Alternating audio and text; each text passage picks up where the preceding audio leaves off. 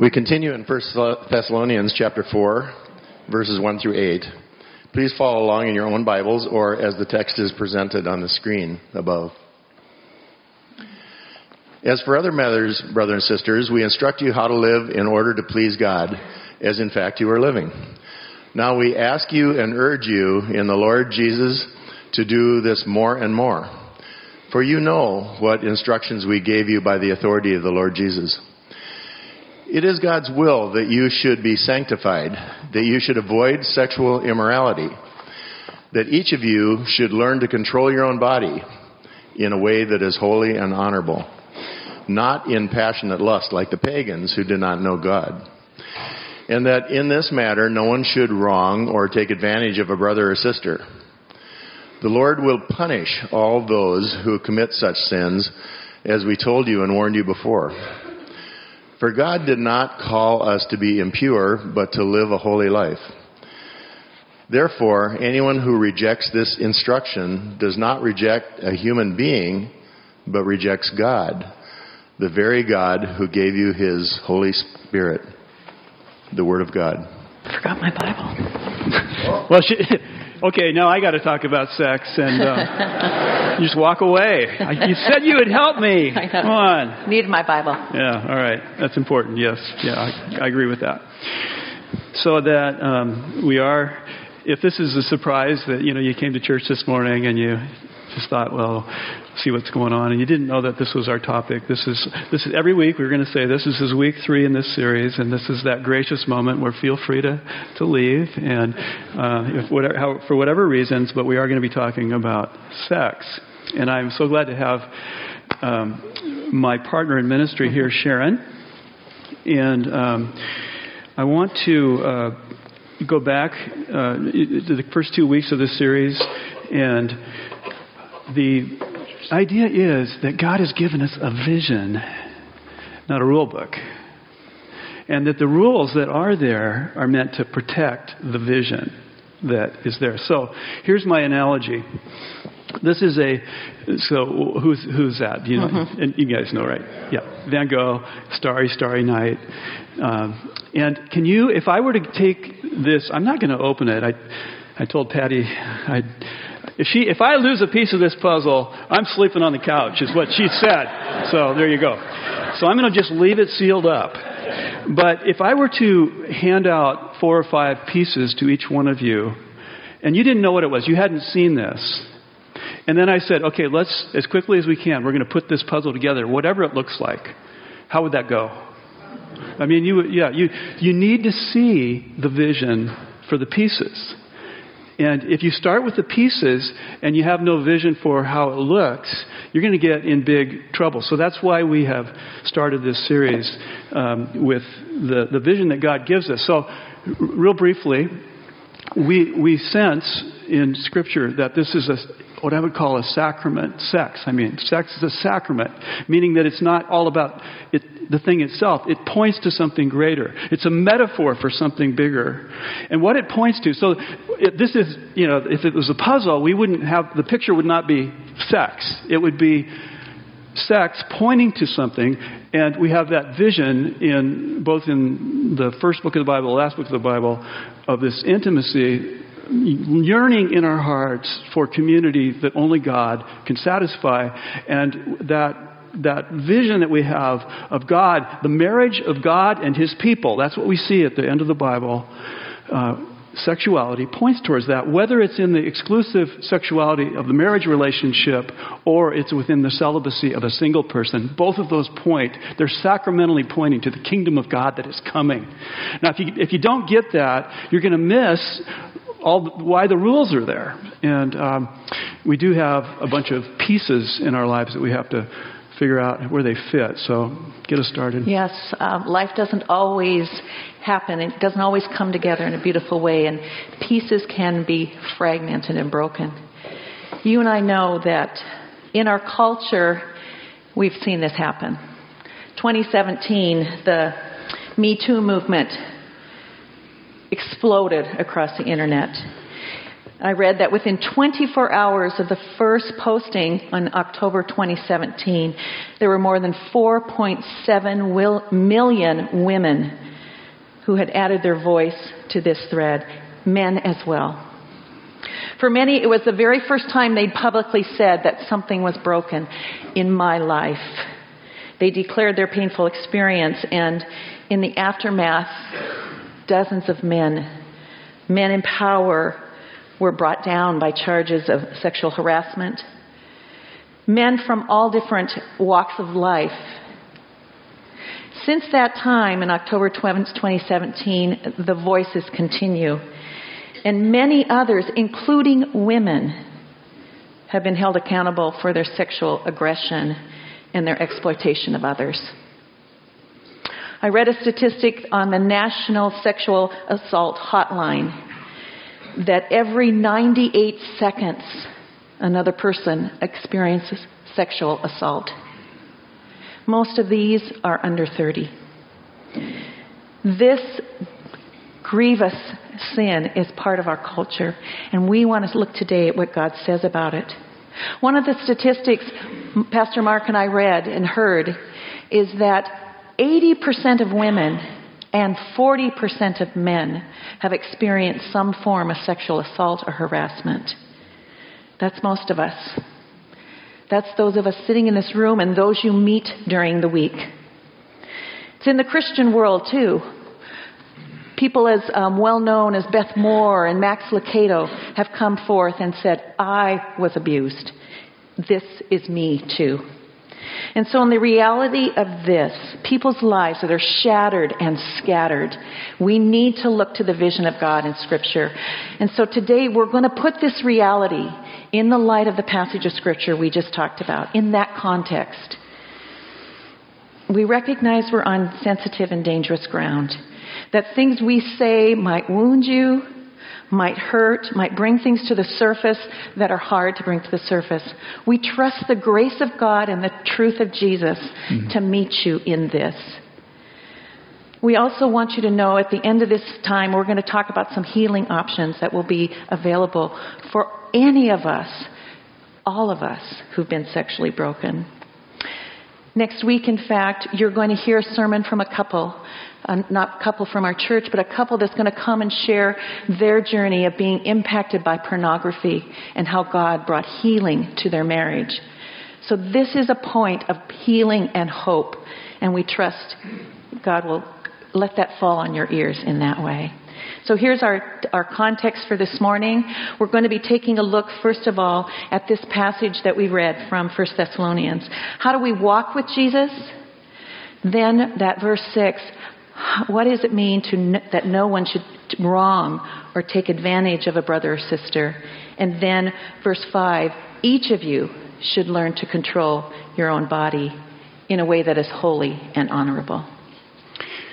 Let me take that, um, that first one and walking under the authority of Jesus and give you just a clue as to the first century setting into which this letter from the Apostle Paul comes into a city called Thessalonica, which is on the. Uh, uh, whatever that sea is there. I, can't, I can see it in my mind, but I think it's the Adriatic, right? Aegean. Aegean. Okay, one of those starts with an A. How's that? And um, so, in this place in Thessalonica, uh, in Greece, in the first century, there, there wasn't um, if you were part of a, a there were lots of religions, and Paul mentions pagans here, and we'll come to that later on. But they were they were basically pagan religions where you, you choose your god, many gods, many things with um, no connection. This is the part that I want you to hear. There was no connection between sexual purity and the religion that you were part of. They just, the only exception to that was the Jewish religion, which, from which Christian, the Christian gospel and message comes. But you, so here's an example. If, if to, to be in a particular religion, you would oftentimes go to a temple, and there would be temple prostitutes there, and you would worship your God through seeing a prostitute. Now that sounds so strange. Does that? That should sound strange to you folks. If that doesn't sound strange, you're in the wrong place. Or maybe you're in the right place because that's not who we are and there is something better.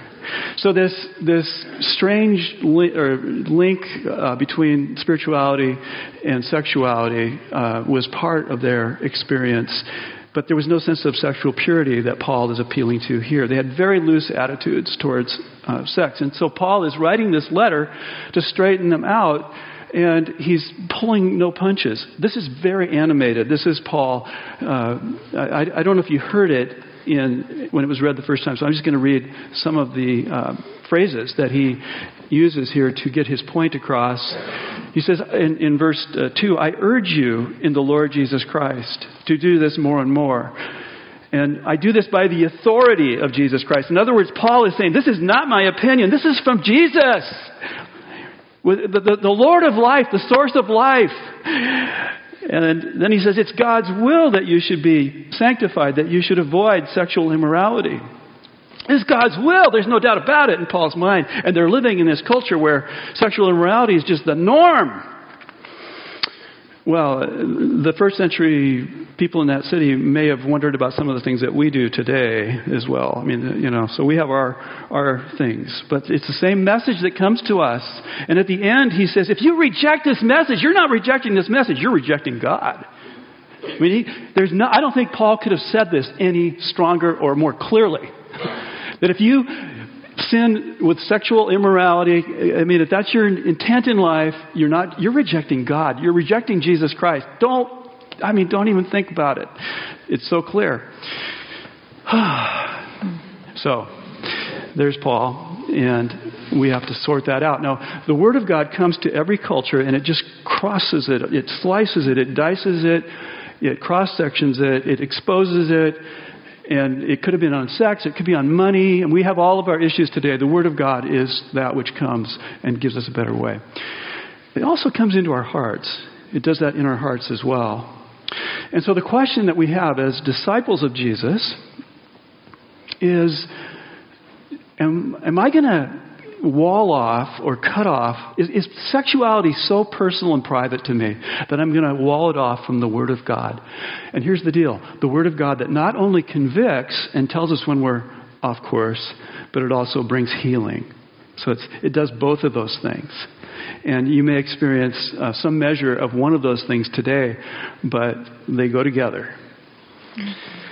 So when we take this authority of Jesus seriously, it does influence our sexual behavior. We're inviting Him to come in and speak to it.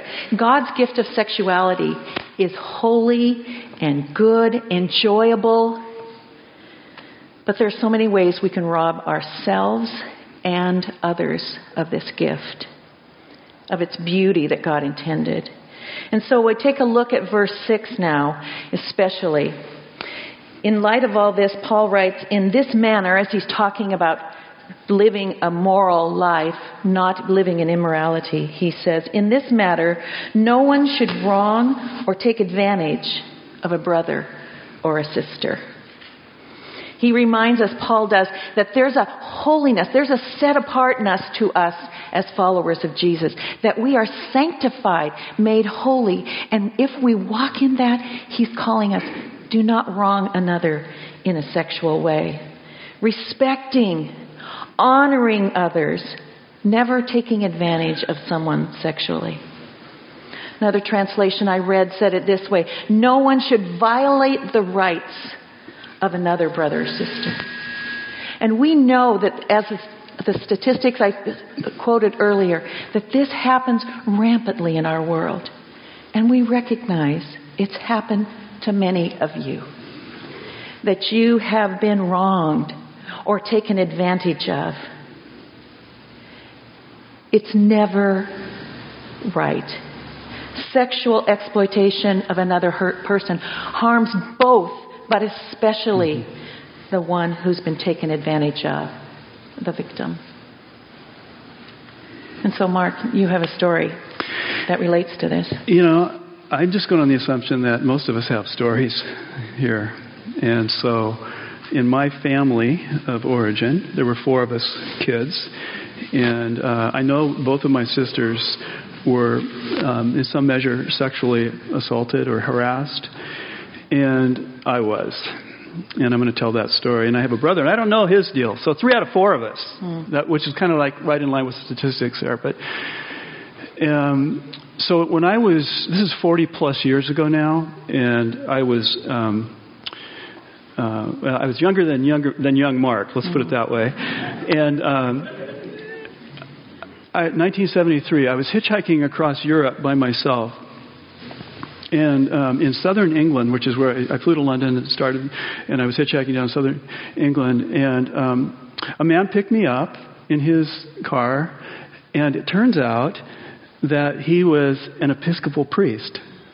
And I had grown up Episcopalian. Now, at that point in my life, not so much. I mean, I more of a, an, I've told my story before. I was more of an atheist in my college years, but still, we had that connection. And then not only that, he he lived, or he, he was from a place, and I won't give all too much away here, but it was about 30 miles from where I grew up. And so, you know, we just kind of hit it off in in that way that as hitchhikers. Um, well, anyway, I did I did a lot of hitchhiking in those days, so it was good. And then. Um, he asked if I would like to have dinner, and then uh, asked if I would want to share a hotel room, and I, I did um, say yes to that. And then, and, and this is the part. And I, by the way, I've never shared this publicly before. I've only shared it with a few folks. That, um, but it's amazing. You know, 40 years will help a lot. You know, but uh, in the in the middle of the night, I wake up and he's he's fondling my private parts, and um, and it was weird. But I want to try to. Uh, I, I, you know, can I just share what I felt yeah. and I mean how I the awkwardness of it, and remember, this guy had some measure of power and authority. I was roughly 20. He was in his 40s. He was a priest. I was a wandering soul uh, there in Europe. And he had obviously set this thing up. I was kind of blindsided, but uh, maybe I should have known better. But uh, there you go. I'm sure when I say that, I, you may identify with that if you were also a victim. I felt anger at this and uh, some confusion that lasted a while. And I think what I can ultimately say is it's made me more sensitive to people who have been in that place. And um, by the way, this was all before I came to Christ, and uh, a few years later, and, and he helped me make whole that whole story whole. I mean, I felt a measure of healing in that as well. But I could share more on that. And if some of you have similar stories, and I mean, I could go deeper. Uh, I don't feel quite so comfortable doing all of that right now, but um, there you go. You know, sexual brokenness impacts all of us and many of us in ways, as Pastor Mark shared, both men and women.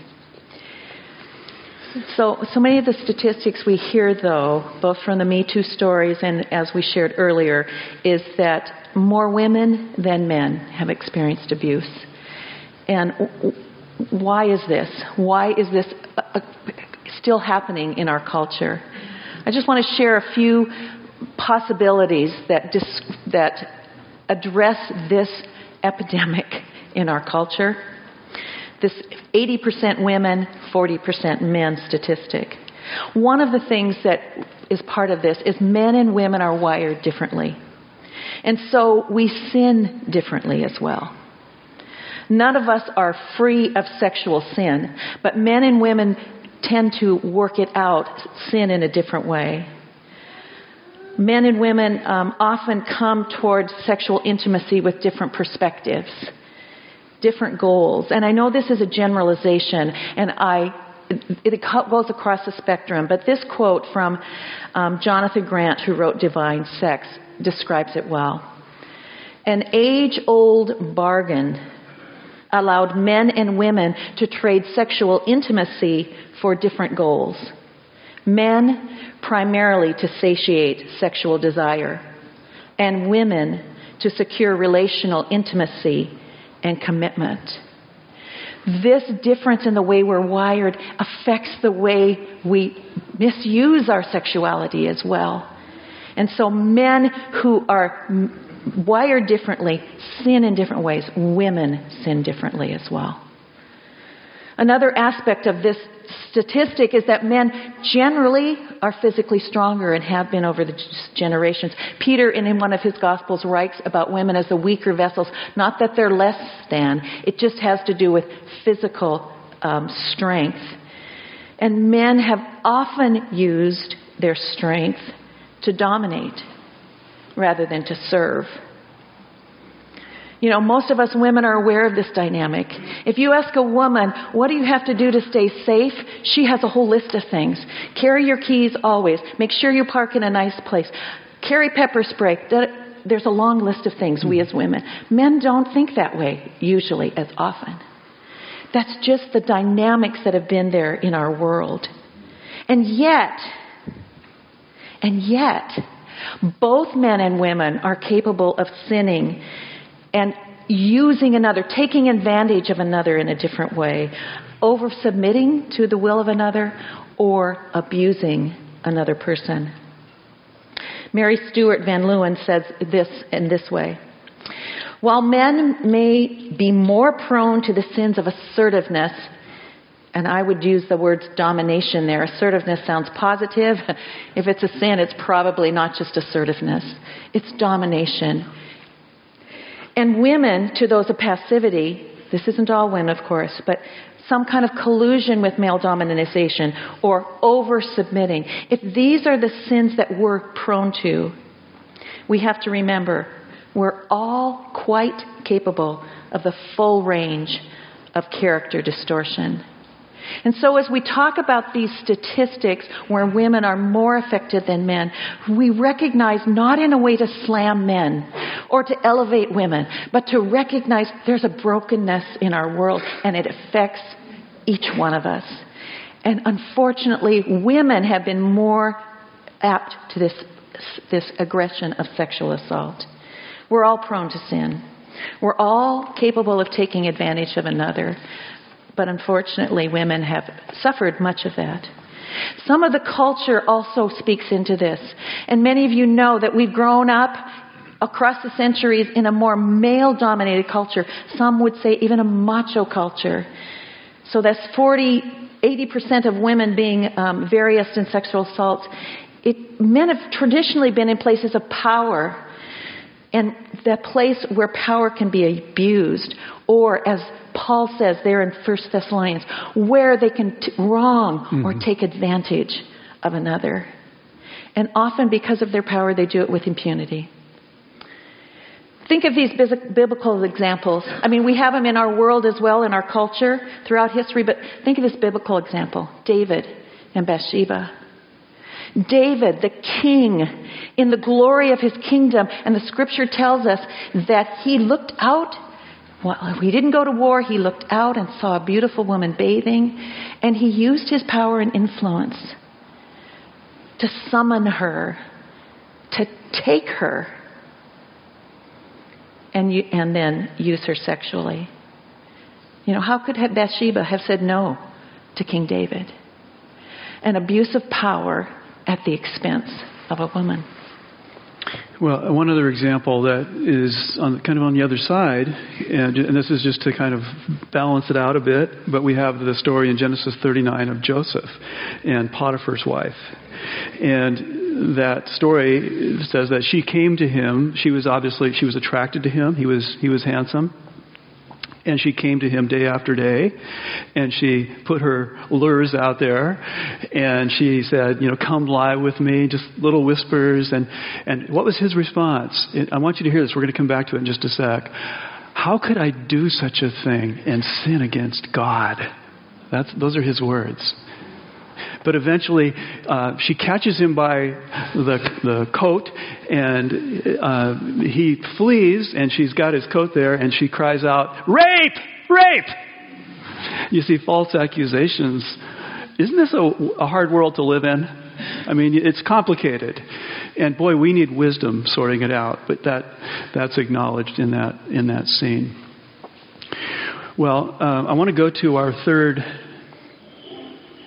yeah, the third section here learn to control your body.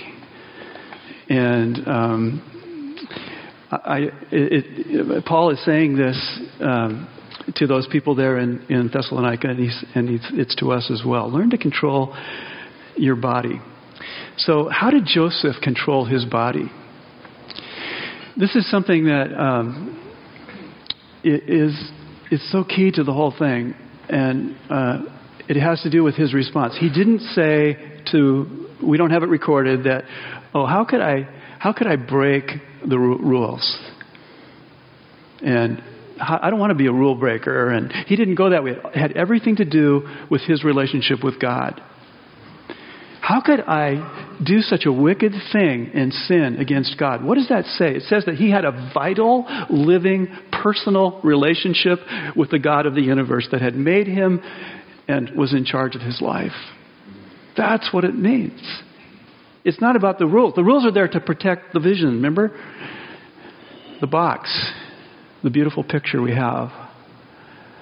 And um, the, so two weeks ago, I shared a statistic or a, some surveys that had been done on teens, and the teens that are able to follow the rules are not rule followers per se. There are peop- there are young people who have had an experience uh, with the living God.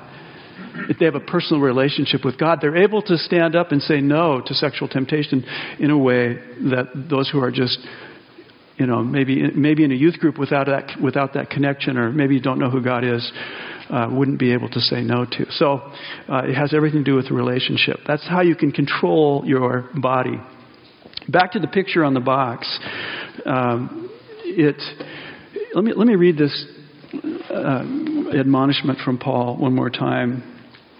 Um, verse verse 5 or verse 4 says control your body in a way that is holy and honorable not in passionate lust like the pagans who do not know God. See, they don't know God. They don't have that relationship. They're, they're, they're living out their feelings left and right. And what, what Paul is, is saying, you know, he, it, you could read that like he, Paul is, you know, he's here. We're going to talk about this quite a bit in the next few weeks. Um, he's here and he's looking down on these low life, perverted pagans, right? You could read it that way. But that's not if you read the whole context, that's not what you get. What you, what you get is that Paul wants those people that are calling Jesus Christ their Lord to, through their sex life, whether they're single through celibacy or married through exclusive sexual intimacy with their spouse, to point towards the kingdom of God, to see the big picture on the puzzle. And that's what it means to walk as a disciple of Jesus Christ. You know, as we look at this picture, we recognize that a lot of you might have started out with a picture of beauty and hope, and it's been damaged. And today we want to acknowledge that. For many of you, for many of us, this is not just statistics or stories. This is us. This is people young and old, men and women who've been traumatized and wounded by the sexual aggression of someone else, maybe someone who used power to take advantage of them sexually. And if you have been a victim of this, it is not your fault.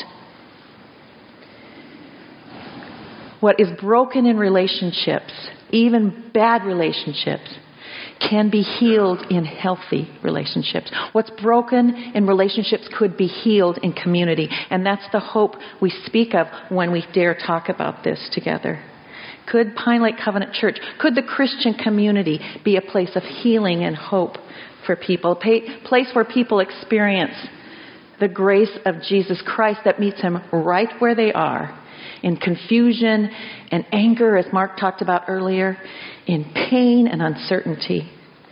The word brings both that admonition to us, control your body, and the conviction and, and, comfort of knowing that God is with us in this, that He does not leave us mm-hmm. in those broken places. He desires for us to find healing and hope.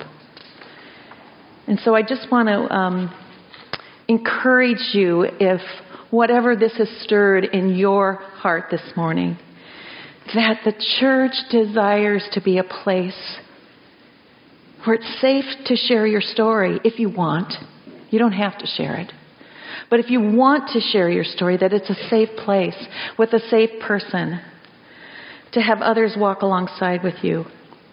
We have a ways to go in this way in Pine Lake Covenant, but let's not stop trying. Let's continue to walk towards people and provide safe mm-hmm. places to really live out our value that it's okay to not be okay because God meets us in that place. And because of the sensitivity of this topic this morning, we're not going to have a Q&A time after the service. But I want to tell you and point you ahead to some options for healing. One of them you heard about in our announcements. Wednesday evening is a healing prayer service. Confidential, one on one, two on two, uh, praying teams can be there to pray with you, pray for you. I commend that to you. And if it's awfully hard to come by yourself, ask a friend to come with you. To come and receive the healing power of Jesus who meets us in prayer. I also want to encourage you that any of us on the pastoral team would welcome a chance to sit with you and hear your story. To find that safe place where God can begin to bring healing to you. We may not have all the answers. We would have some counselors that we could refer you to for further um, support if that's what you need. But please take advantage of that. And I also want you to know that at the end of this series, God, Sex, and Life, on Sunday, February 17th, we're going to hold a conversation, hmm. walking toward healing. And that might be a place where you can come and share your story, hear from others, a safe place where this conversation can be open. That's three weeks from today. Also, out in the welcome area, there are some resources, some spaces that you can, uh, some books, some websites, um, the National Sexual Abuse Hotline number, places where you can find hope now. Don't walk this in isolation. Don't just settle into a place of, I'm the victim. Because your identity is that you're the beloved of Jesus Christ. Mm-hmm. Mm-hmm. And your identity is that He wants to bring hope and healing to you. Mm-hmm. And you can cooperate with that as you walk towards sexual wholeness so that the picture becomes not a broken one, but a beautiful one again, pointing to the redemption of Christ. This is our prayer for you. And I just want to close with this scripture. It's at the end of Paul's letter to 1 Thessalonians where he says this to the people. So receive this. Receive this blessing over you. Paul writes, May God Himself, the God of peace, sanctify you through and through. May your whole spirit, soul, and body be kept blameless at the coming of our Lord Jesus Christ. And hear this promise. The one who calls you is faithful, and he will do it. Mm-hmm. As we close this time this morning, you're going to have a time to come for prayer if you'd like this morning. There'll be prayer people up here at the front to pray with you. You don't even have to explain anything. Allow them to just pray and ask God's presence to be with you and maybe to speak this scripture over your life. I invite you to pray with me now. Lord, we thank you that you gave us the gift of sexuality for beauty and wholeness and to point to a picture of knowing you fully. And yet, God, we recognize that in so many ways it's been broken and shattered by things we've done and that by things that have been done to us. And we thank you, God, that you're a God who sanctifies. You're a God who will promise to do what you said you'd do to present us, spirit, soul, and body, blameless in your sight. I pray for all of us who are on this journey towards sexual wholeness mm-hmm. that you would meet us in our places of need. That the community around that you've given us in your church would be part of the healing that you intend. And as long as it takes, Lord, we will hold to that promise that you are faithful hmm. and you will do it. We pray it in the name of Jesus Christ, our Savior. Amen. Amen.